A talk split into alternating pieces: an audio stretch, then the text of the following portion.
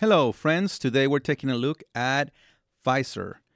Ticker symbol PFE. This company has been beat up in the last year, getting close to their 52 week lows, and we're going to be looking at to see if this is a company or stock that you will should be considering to adding into your portfolio. Um, analysts believe that the target price for Pfizer is somewhere around 40 to 42 dollars, which will give you a nice um, 40% to 50% up. In the last month, it has been down almost 6%. Year to date is down 43%. And in the last five years is down almost 35%. They pay a dividend of $1.64, which is, as today's prices will be uh, a dividend of close to 6% at 5.7. Uh, they reported earnings not too long ago, and uh, we're going to be taking a look at their earnings right now. They reported on October 31st. They beat in normalized earnings, um, but they uh, reported a loss for the quarter. And this is part of the problem that Pfizer has been having is that it has been reporting some losses. Also, it has been reporting, um, they reported a revenue miss, which is a little bit understood because of uh, the amazing amount of revenue that they got from their COVID vaccines. What is also concerning for a lot of investors is that most analysts are looking at the next earnings um, they're looking also for another loss of somewhere around uh, uh, getting a little bit better, but still a loss. Um, EPS revisions for the past 90 days is being uh, uh, 15 revisions down and zero up. Part of the problem, if you look at the presentation, is the revenues are down year over year of somewhere around 41%. Uh, but the expenses are up 44%. That is uh, creating a lot of strength on this company. Uh, for those that don't know, I'm assuming that you know that Pfizer is a drug company, so they manufacture a lot of different drugs. Um, they have um, a lot of different drugs in which they get their money, and and part of the problem that also have been they have been having is they have been uh, been sued lately. Um, they have had a lot of lawsuits. There is a political pressure on, um, especially on the Republican side, and I don't want to take talk about politics, but um, of possibly uh, allowing people to um, sue companies or sue the the the government because of the the vaccine mandate. So that's a whole mess that um, legally we don't know where it's going to go. Um, that is creating a little bit of pressure, but mostly the problem it doesn't. I don't think it has to do with that. It has to do with uh, these costs and revenues. Um, one of the things that I will say is I personally uh, don't own Pfizer and I don't plan to own Pfizer just because I try not to invest on companies that I do not understand. And for me, uh, drug companies in general, they have a lot of moving pa- um, moving parts. Um, they have a lot of different types of. There's it's it's just very um, uh, sophisticated kind of business, and I I would like to understand it much better. But with that said, I just also want to remind you that I am just a YouTuber. I am not a professional advisor, and um, everything that I say here should not be uh, taken as financial advice. This is just my opinion, and I would love to hear your opinions on why you are either staying away from this stock or why you are planning to invest or why are you invested on them. Let's jump directly to the financials. So, um, as you can see, their revenues before COVID they were very steady. And as you can see, there was a huge jump. Um, so the growth, even though it says that it's 5% in the last 10 years and 12% in the last five years, I will say that their growth has been flat. I will be um, trying to look at pre COVID numbers um, later when I'm doing evaluations. Earnings, uh, they're very cyclical, as you can see, uh, but before COVID, they kind of stay between the range of a dollar to a dollar, uh, three dollars and fifty cents. Um, but even as of today, it has stayed a little flat. They did had a spike on 2021 and 2022 because of the things that we talked about, and in the last five years, their profit mar- margin um, has been average has been of 27 percent. When it comes to free cash flow, uh, they were steady before um, COVID and at somewhere around two dollars to two dollars and fifty cents, and in the, those uh, two years um, of 2021 and 2022, as you can see, there was a huge free cash flow inflow. Um, so I will, I will be t- thinking that it's it's going to remain flat. It um, uh, coming up.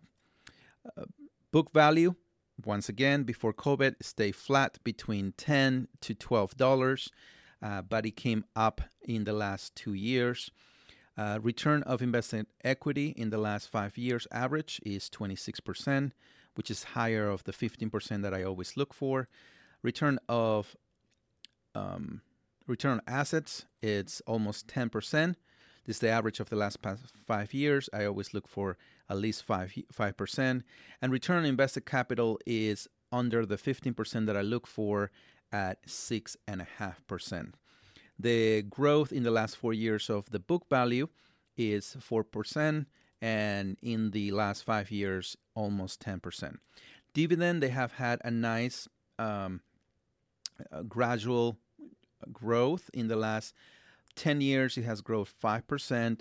In the last five years, it has grown almost 4%. Um, and their pay out ratio, it's very high. Um, I'm going to start adding this um, number, uh, this metric, since some of you guys have been asking for it. Um, and uh, I will be feeling more comfortable with a payout ra- uh, ratio if I was investing because of the dividend uh, close to 50%. Um, when it comes to uh, long-term liability liabilities, it uh, the long-term debt has grown. Uh, they stayed steady, except on this year it has grown a lot. Um, um, so I wouldn't be looking too much at, at these two numbers uh, growth because it makes no sense. It's, it's it's an outlier.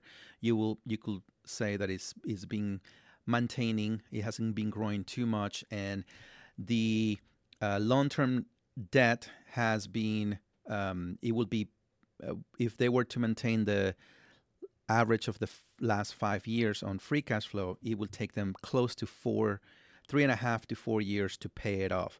Now, if we go back to it, um, that is because of these two big numbers.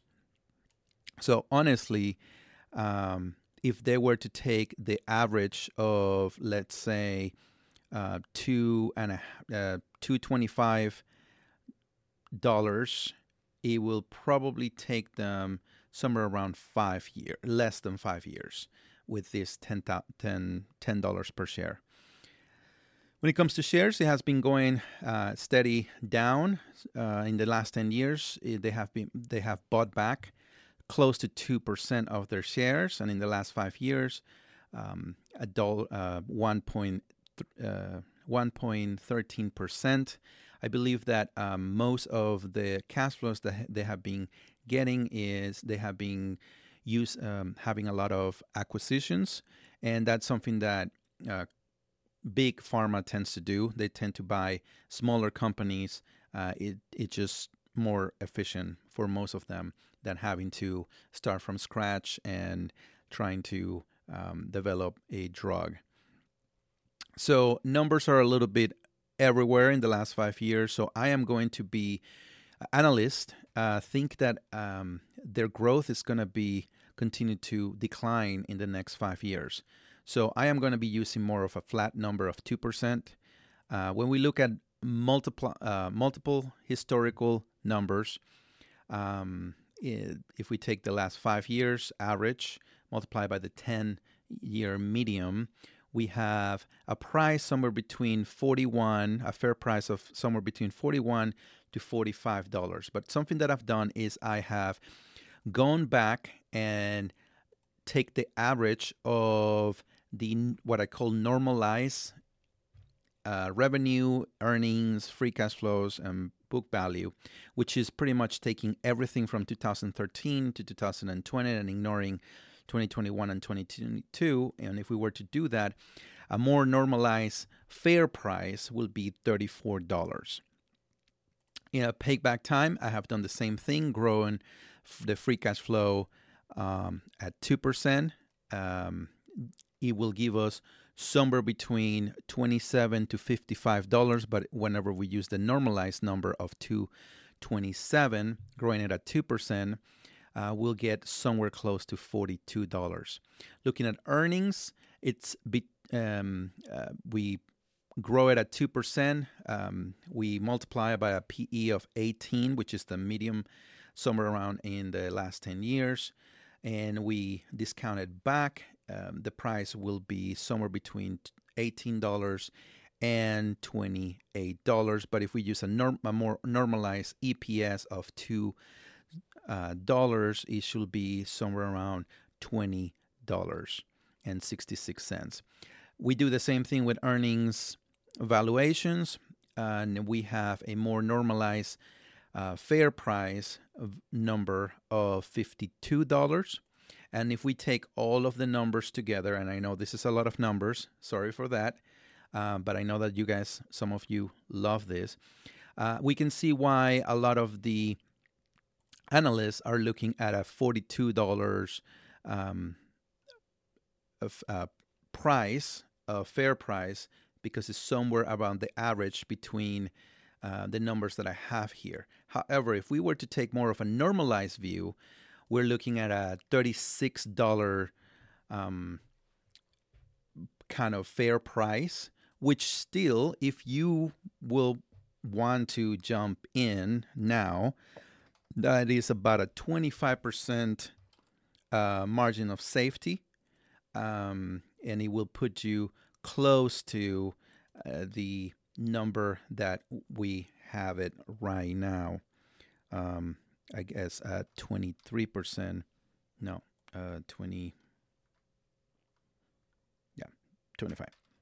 So, um, that is the information that I have. I will encourage you to uh, do your own research. Do not make decisions on that. Uh, so, I personally will not be investing on this, uh, but to answer the question, is it time for you to look more into it? If you um, like this kind of company, you understand it, I will encourage you to keep looking at because it's uh, nice 25% down. I will also encourage you to um, hit the like button, subscribe, and I see you in the next video. Bye.